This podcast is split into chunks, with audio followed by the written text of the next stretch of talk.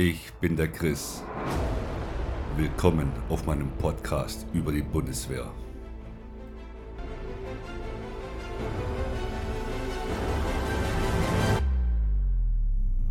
Herzlich willkommen zur neunten Ausgabe meines Podcastes. Ich bin der Chris, immer noch aktiver Soldat bei der Bundeswehr und heute dreht sich alles um das Thema Führerschein. Ich werde so oft gefragt, hey Chris, Erzähl mir mal, ähm, wie funktioniert denn das genau mit dem Führerschein? Kann ich da einfach zu euch kommen, Führerschein machen und es passt oder wie läuft es? ich schmunzel da immer ein bisschen, weil genau so funktioniert es nicht. Es gibt viele, viele Voraussetzungen oder Anforderungen, ähm, die man natürlich erfüllen muss, dass man einen Bundeswehrführerschein bekommt.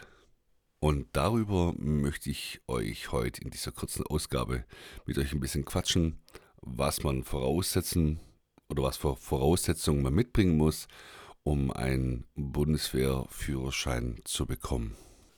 Also, dass ein Soldat zum Beispiel grundsätzlich einen Bundeswehrführerschein bekommt, das stimmt mal grundsätzlich nicht. Wir fangen mal einfach mit den Mindestvoraussetzungen an. Natürlich möchte ich euch nur mal vorab sagen, dass es meine persönliche Erfahrungen sind und dass es immer und immer wieder Ausnahmen gibt. Ja, ich kann nicht alles mit einberechnen in das ganze System. Ich kann nur von meinen Erfahrungen sprechen. Die erste Voraussetzung äh, ist die Verpflichtungszeit wenn ihr FWDLer seid und ihr seid sechs Monate oder acht oder zwölf Monate verpflichtet, freiwillig, ähm, kann ich euch gleich mal sagen, wird das vermutlich nichts mit dem Führerschein. Ihr müsst euch einfach durch den Kopf gehen lassen, die Bundeswehr muss auch teilweise wie ein Unternehmen handeln. Die Bundeswehr ist ja kein Unternehmen, aber sie muss danach ab und zu mal handeln. Das heißt, die Bundeswehr fragt sich dann auch oft, was bringt es uns?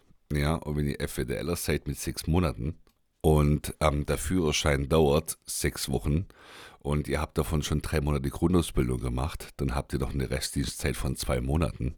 Dann sagt die Bundeswehr auch, mh, hm, wir müssen da Geld ausgeben oder Geld in die Hand nehmen, profitieren aber so gut wie nicht davon. Und deswegen ähm, sagt man dann, nee, also das lohnt sich nicht für uns. Also merke, die Verpflichtungszeit. Es ist einfach so. Je länger du dich verpflichten lässt, desto höher ist die Wahrscheinlichkeit, dass du einen Führerschein bekommst. Natürlich gibt es auch Unterschiede für den Führerschein, aber da kommen wir mal nachher drauf zurück. Als nächster Punkt kommen wir auf den Dienstposten. Viele, viele Führerscheine oder die meisten sind dienstpostenbezogen. Das heißt, wenn ich zum Beispiel ähm, Büroarbeit mache oder im Innendienst mich befinde, ist die Wahrscheinlichkeit, dass man einen Führerschein bekommt, mh, relativ gering. Aber wie gesagt, Ausnahmen bestätigen auf jeden Fall die Regel. Aber zum Beispiel ich als Versorger brauche natürlich einen Führerschein, weil ich halt viel mit Material zu tun habe, großem und schwerem Material. Da bin ich natürlich angewiesen auf den Führerschein. Deswegen habe ich ähm, also meinen Pkw-Führerschein habe ich schon mitgebracht, aber meinen Lkw-Führerschein, den habe ich äh, zum Beispiel von der Bundeswehr bekommen. Weil die Bundeswehr sagt sich dann, klar, der Chris, der hat sich über weit über zehn Jahre verpflichtet, da können wir auf jeden Fall profitieren, wenn der Soldat einen Führerschein hat. Und genau deswegen habe ich auch den Führerschein bezahlt bekommen von der Bundeswehr. Es gibt auch andere Dienstposten, ich kann jetzt nicht alle aufzählen, zum Beispiel Instandsetzung, da macht es auf jeden Fall Sinn, weil die halt viele Fahrzeuge ähm, instand setzen müssen, reparieren müssen. Und es wäre von Vorteil, wenn der Soldat natürlich auch dieses Fahrzeug bewegen kann. Deswegen Dienstposten abhängig. Wie gesagt, ihr müsst euch immer fragen, bringt es der Bundeswehr was? Ja oder nein? Wenn ihr natürlich schon einen Pkw-Führerschein habt, also einen Führerschein der Klasse B, kann man ähm, denn durch einen kleinen Lehrgang, der meistens, ich glaube, ein oder zwei Wochen dauert, das ist von Liegenschaft zu Liegenschaft natürlich unterschiedlich, einen B kurz machen. Das heißt, ähm, alle äh, Zivilfahrzeuge der Bundeswehr mit Y-Kennzeichen kriegt dann eine Einweisung, beziehungsweise werdet dann eingewiesen in das System, dass ihr dann wenigstens die PKWs fahren dürft. Die, Erwartungs, äh, die Erwartungshaltung natürlich von den einzelnen Leuten, die mich fragen, die gehen halt immer davon aus, dass, hey, ich gehe zur Bundeswehr und bekomme direkt einen Führerschein. Also wer äh, wegen einem Führerschein zur Bundeswehr geht, sage ich mal, ist eh grundsätzlich falsch. Man sollte sich bei der Bundeswehr grundsätzlich bewerben, wenn man das möchte und nicht ähm, um irgendwelche Goodies abzugreifen. Wisst ihr, wie ich meine? Denn für mich ist ein Führerschein einfach ein, äh, wie soll ich es vorsichtig sagen, ein netter Zusatz, den ich einfach brauche und bekomme.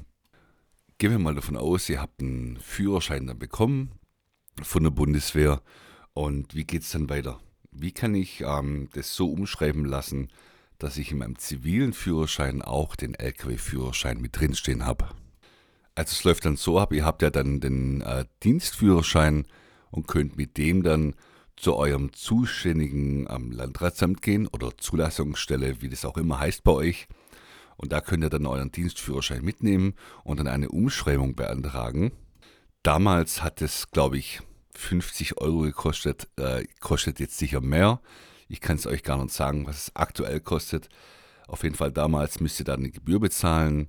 Dann müsst ihr ein ähm, Foto mitbringen, ja, für das Bild, äh, beziehungsweise für die Eintragung. Also Foto, bisschen Kleingeld mitnehmen und dann ähm, euren Führerschein müsst ihr vorzeigen. Beide, den militärischen und natürlich äh, den zivilen.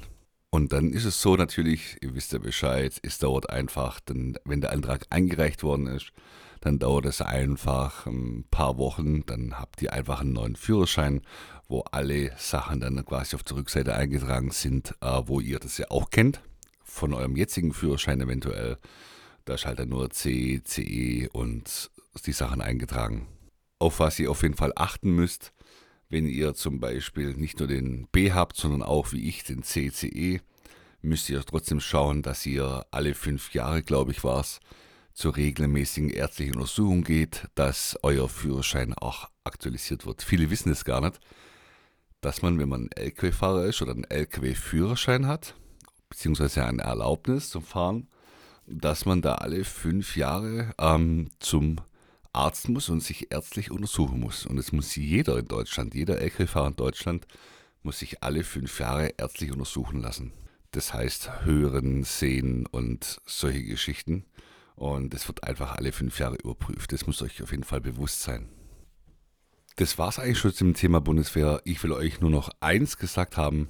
Geht nicht einfach nur zur Bundeswehr, weil ihr euch einen Führerschein erhofft, geht zur Bundeswehr, weil ihr es möchtet und seht den Führerschein als Nebeneffekt, als positiven Nebeneffekt an. Nicht hauptsächlich, um irgendwas abzugreifen. Das ist meiner Meinung nach der absolute falsche Weg.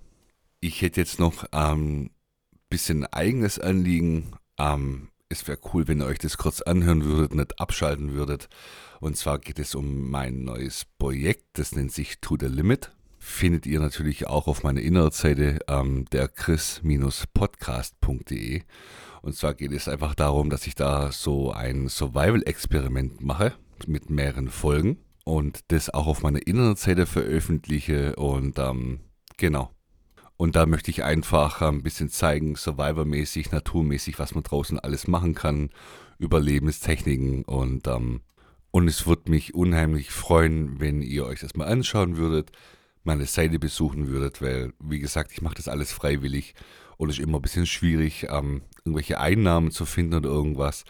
Wenn ihr Bock habt, mich zu unterstützen, auf meiner Internetseite, da gibt es eine Kaffeekasse bzw. Donation-Button und wenn ihr euch berufen fühlt, mich zu unterstützen in irgendeiner Form, weil ich muss es halt alles aus eigener Tasche bezahlen, weil bei Spotify oder iTunes oder durch die ganzen Videos verdiene ich halt kein Geld, wie viele denken.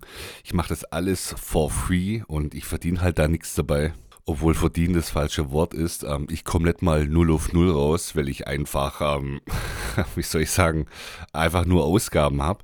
Und es wäre einfach schön, ähm, mich zu unterstützen. Wie gesagt, ist freiwillig, wenn ihr Bock drauf habt.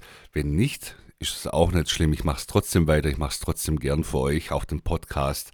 Ich verdiene da halt nichts. Ich mache das for free. Ich sitze jetzt auch gerade im Rechner und sehe, wie die Balken hoch und runter laufen und mache das einfach für euch, um ja ein bisschen Eindruck zu gewinnen. Wie gesagt, ähm, besucht mich mal auf der chris-podcast.de, da seht ihr meinen Podcast, meinen Videocast und auch das neue Projekt To The Limit. Bis ans Limit wirklich extrem wird das dann irgendwann mal. Und ähm, die Vorbereitungsphasen laufen schon. Und wie gesagt, falls ihr euch berufen fühlt, mich zu unterstützen, da gibt es einen Button Kaffeekasse oder Donation. Und ähm, würde mich mega, mega freuen. So, das war's zur Folge Führerschein und auch zur Eigenwerbung. und ich freue mich einfach, wenn ihr mich weiter unterstützt, weiter zuhört. Und ähm, ich bin euch sehr, sehr dankbar für alles. Ähm, und wir hören uns einfach wieder in der nächsten Folge und ich freue mich drauf. Bis dann. Ciao, ciao.